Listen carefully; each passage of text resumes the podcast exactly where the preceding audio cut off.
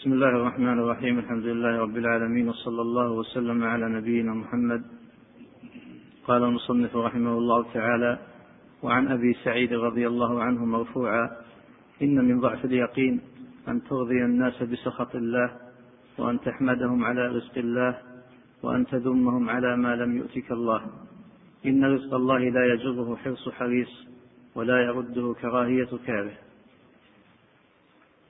بسم الله الرحمن الرحيم. الحمد لله رب العالمين. صلى الله وسلم على نبينا محمد وعلى آله وأصحابه أجمعين.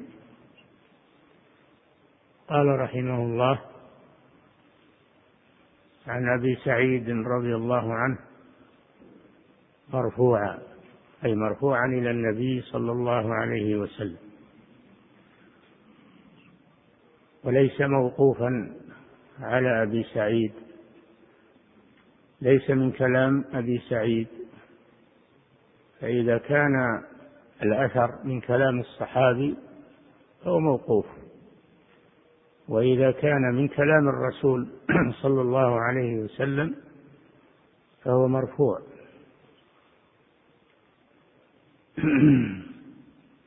هذا الفرق بين المرفوع والموقوف. مرفوعا إلى رسول الله صلى الله عليه وسلم. إن من ضعف اليقين أن ترضي الناس بسخط الله. من ضعف اليقين أي عدم قوة اليقين وهو الإيمان. لا شك أن الإيمان يختلف عند الناس منهم من هو قوي الإيمان ومنهم من هو ضعيف الإيمان. يختلفون في ذلك. من ضعف اليقين أي من ضعف الإيمان أن ترضي الناس بسخط الله. فأنت بين أمرين. إما أن ترضي الله ولو سخط عليك الناس وإما أن ترضي الناس ويسخط عليك الله فاختر لنفسك. أيهما أيهما أسهل أن يسخط عليك الله أو أن يسخط عليك الناس؟ وازن بين هذا وهذا. وهذا من باب الابتلاء والامتحان للعباد. فإن أرضيت الناس بما يسخط الله فقد خشيتهم ولم تخش الله. وهذا يطابق الترجمة. باب قول الله تعالى أتخشونهم؟ الله أحق أن تخشوه. فإذا آثرت إرضاء الناس ومدح الناس لك و محبتهم لك على رضا الله عز وجل فهذا دليل على ضعف إيمانك. أما إذا كان العكس أرضيت الله بما وإن سخط عليك الناس. يعني بعض الناس ما يرضيه ما يرضي الله. ما يرضيه إلا الشهوات والفواحش و والكفر والشرك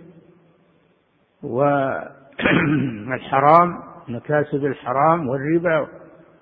ما يرضيهم إلا هذا. ما يرضيهم الأمر بالمعروف والنهي عن المنكر. خلون الناس سواء على خلي الناس بهواهم.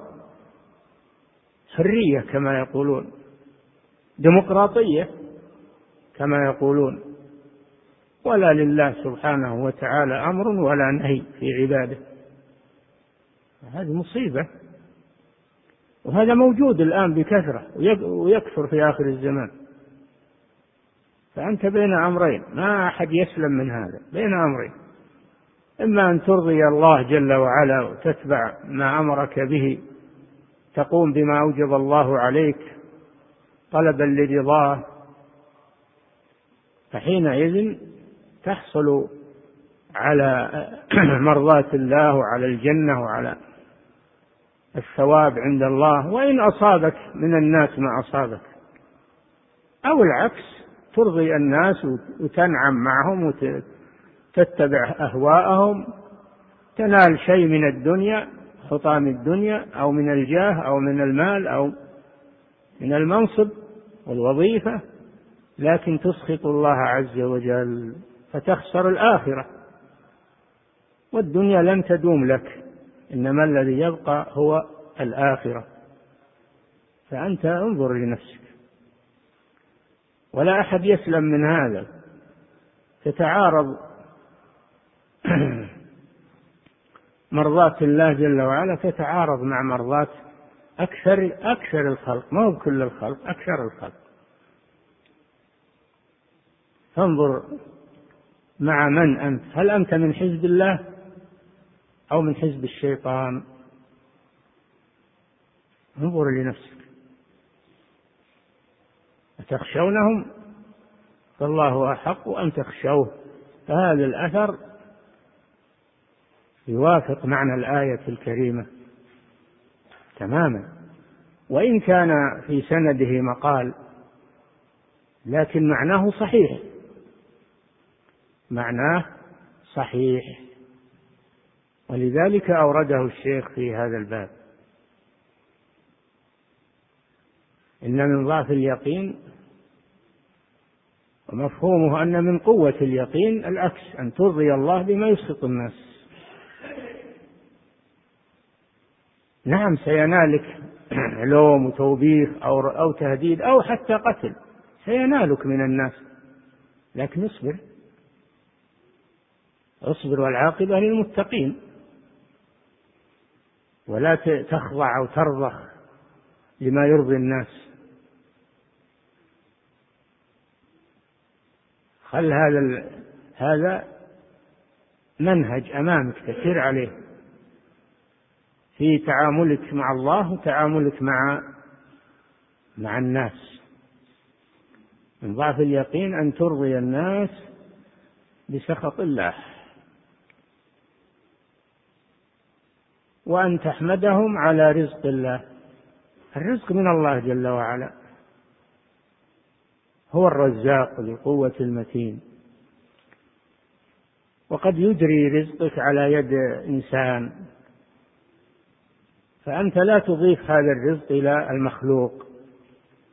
لا تضفه إلى المخلوق. بل أضفه إلى الله جل وعلا الذي رزقك. والمخلوق إنما هو سبب فقط. تشكره على قدر إحسانه. من لا يشكر الناس؟ لا يشكر الله. اشكر لي ولوالديك. تشكره على أنه سبب فقط وواسطة. ولا تشكره على أنه هو الذي رزقك هذا الشيء وأوجده لك. بل تشكر الله عز وجل.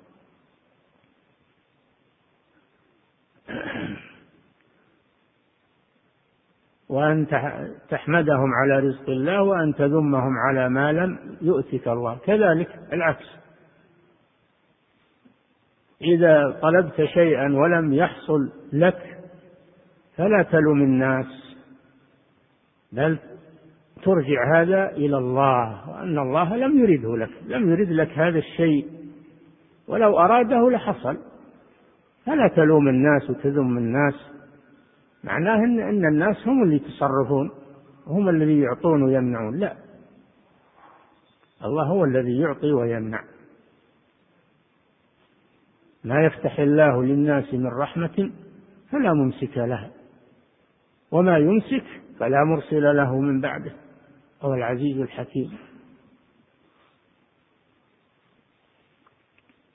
فهكذا يكون من منهج حياتك. لا تذم الناس على عدم حصول مطلوبك بل تقول هذا أمر الله سبحانه وتعالى. ما قدر الله لي هذا الشيء. تؤمن بالقضاء والقدر. وأيضا ربما يكون منع هذا الشيء عنك من صالحك. لأنه لو أعطاك الله إياه لضرك. الله حكيم عليم. يعطي ويمنع لحكمة. لا مانع لما أعطى ولا معطي لما منع. وهو لحكمة من الله سبحانه وتعالى. فأنت تسند الأمر إلى الله عز وجل. ثم قال إن رزق الله لا يجره حرص حريص. الحرص على ما ينفع مطلوب. قال صلى الله عليه وسلم احرص على ما ينفعك واستعن بالله ولا تعجزن. لكن لا تعتقد أن الحرص هو الذي يجلب لك الرزق أو المطلوب. لا تعتقد هذا. هذا من الله سبحانه وتعالى. والحرص والطلب هذا سبب. إن شاء الله نفع وإن شاء لم ينفع. إن رزق الله لا يجره حرص حريص ولا يرده كراهية كاره.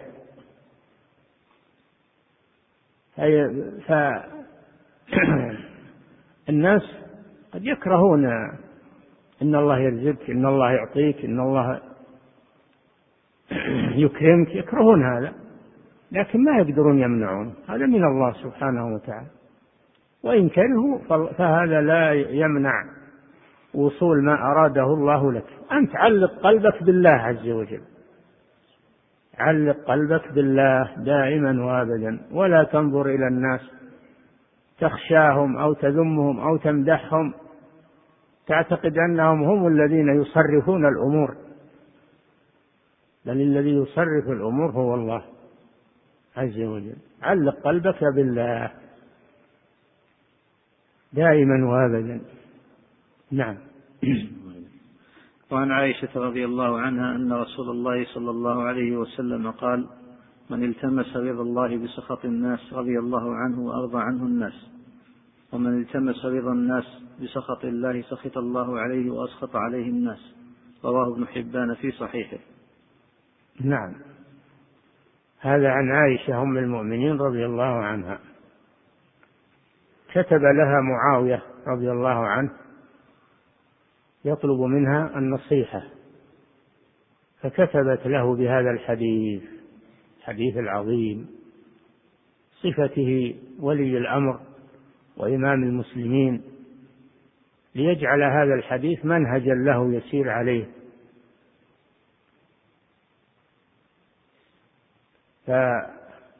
فقوله صلى الله عليه وسلم من التمس رضا الناس من التمس رضا رضا الله بسخط بسخط الناس التمس رضا الله بسخط الناس إذا تعارض ما يرضي الله مع ما يسخط الناس فقدم ما يرضي الله ولو سخط عليك الناس فإن الأمر بيد الله من التمس رضا من التمس رضا الله بسخط الناس رضي الله عنه وأرضى عنه الناس لأن القلوب بيد الله عز وجل. فلا تلتمس رضا الناس بسخط الله بل العكس التمس رضا الله ولو سخط عليك الناس. هذا مثل مثل حديث أبي سعيد تماما متطابق معه. وهما يتطابقان مع الآية. أتخشونهم؟ والله أحق أن تخشوه. إن كنتم مؤمنين. شوف إن كنتم مؤمنين. فالذي يخشى الله يقدم خشية الله هذا دليل على إيمانه. وأما الذي بالعكس هذا دليل على إما على عدم إيمانه أو على ضعفه على ضعف إيمانه. من التمس رضا الله بسخط الناس رضي الله عنه وأرضى عنه الناس لأن القلوب بيد الله سبحانه وتعالى. فالله يرضيهم عنك. ولو بعد ما بعد بعد المدى الطويل يرضيهم عنك.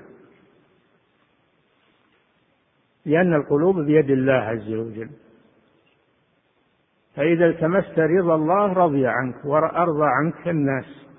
وإذا كنت بالعكس تلتمس رضا الناس بسخط الله فالعكس النتيجة العكس. يسخط الله عليك ويسخط عليك الناس لأن القلوب بيد الله سبحانه وتعالى. فاجعل هذا الحديث منهجا لك في حياتك. لا سيما من له ولاية على شيء فإنه يلتمس رضا الله ولو سخط عليه من سخط. ولا يلتمس رضا الناس بما يسخط الله عز وجل. ما هو مطلوب منك إنك تزعل الناس وتسخط الناس دائما؟ لا مطلوب منك إنك إذا تعارض رضا الله مع رضا الناس فتقدم رضا الله. هذا المطلوب منك. أما إذا لم يتعارض فلا مانع من ذلك. إنك ترضي الناس. يكون معك أخلاق طيبة وسيرة حسنة ورفق بالناس. مطلوب هذا. إنما الكلام عند المعارضة. فإذا أرضيت الناس بما يسخط الله فأنت تخشاهم ولا تخشى الله عز وجل. تخشونهم. فالله أحق أن تخشوه. إن كنتم مؤمنين. ولا أحد يسلم من الابتلاء والامتحان. على قدر إيمانه وعلى قدر مسؤوليته في هذه الحياة. ما أحد يسلم من الابتلاء والامتحان بين الله وبين خلقه. فكن دائما مع الله يكن الله معك. من كان مع الله كان الله معه. كن مع الله دائما وابدا.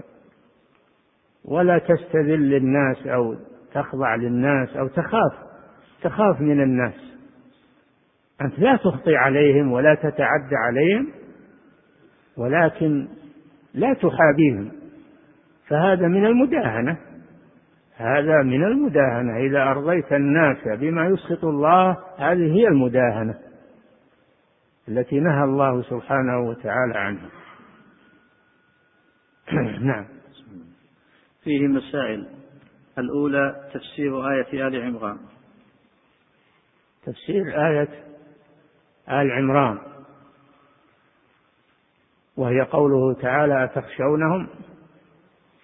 آه إنما ذلكم الشيطان. إنما ذلكم الشيطان يخوف أولياءه. إنما ذلكم الشيطان يخوف أولياءه. فلا تخافوهم وخافوني. هذا هذا محل. فلا تخافوهم وخافوني. لا تخافوا أولياء الشيطان وخافوا الله عز وجل.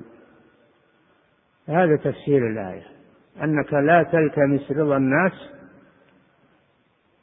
بسخط الله. نعم. الثانية تفسير آية براءة. وهي قوله تعالى إنما يعمر مساجد الله إلى قوله تعالى ولم يخش إلا الله. ولم يخش إلا الله. هذا محل الشاهد. لم يخش إلا الله. لم يخش أحدا إلا الله عز وجل. ما يخاف الناس بما يسخط الله يرضي الناس بما يغضب الله عز وجل. هذا يخشى الناس. نعم. الثالثة تفسير آية العنكبوت. نعم تفسير آية العنكبوت. ومن الناس من يقول آمنا بالله فإذا أوذي في الله جعل فتنة الناس كعذاب الله. اتضح تفسيرها. أنه يرضي الناس بما يسخط الله ويلتمس رضاهم بما يسخط الله يقدم رضا الناس على رضا الله عز وجل. فيفر من شر الناس إلى غضب الله فهو فر مما من شيء إلى شيء أشد منه. فر من شيء وهو مداراة الناس وموافقة الناس ليسلم من شرهم لكنه لا يسلم من عذاب الله ومن غضب الله عز وجل وهذا أشد جعل فتنة الناس كعذاب الله. فقدم درء فتنة الناس على درء آه، غضب الله عز وجل. وطاوع الناس وتابع الناس وأعطاهم ما يريدون ولو كان هذا يسخط الله عز وجل. نعم. الرابعة أن اليقين يضعف ويقوى. نعم اليقين والإيمان يضعف ويقوى. ليس الإيمان شيئا واحدا. كما تقوله المرجئة الإيمان يختلف ويزيد وينقص هذا لأدلة كثيرة وليس إيمان الناس سواء. ليس إيمان أبي بكر رضي الله عنه كإيمان آحاد الناس. يختلف الإيمان في القلوب والثبات عليه عند المحن والفتن والزلازل. نعم. الخامسة علامة ضعفه ومن ذلك هذه الثلاث. علامة ضعف الإيمان. عرفنا أن الإيمان يضعف. ما هي الدلائل على ضعفه؟ هذه الأمور. إذا التمست رضا الناس بسخط الله هذا دليل على ضعف إيمانك. هذا. إذا أرضيت الناس بما يسخط الله عز وجل إذا ذممت الناس على ما لم يؤتك الله وحمدتهم على ما أعطاك الله أو أو اعتقدت أن شدة الحرص هي التي تجلب لك الرزق. كل هذا يدل على ضعف الإيمان وضعف اليقين. نعم. السادسة أن إخلاص الخوف لله من الفرائض. إخلاص الخوف من الله من الفرائض. تخشونهم فالله أحق أن تخشوه إن كنتم مؤمنين. فلا تخافوهم.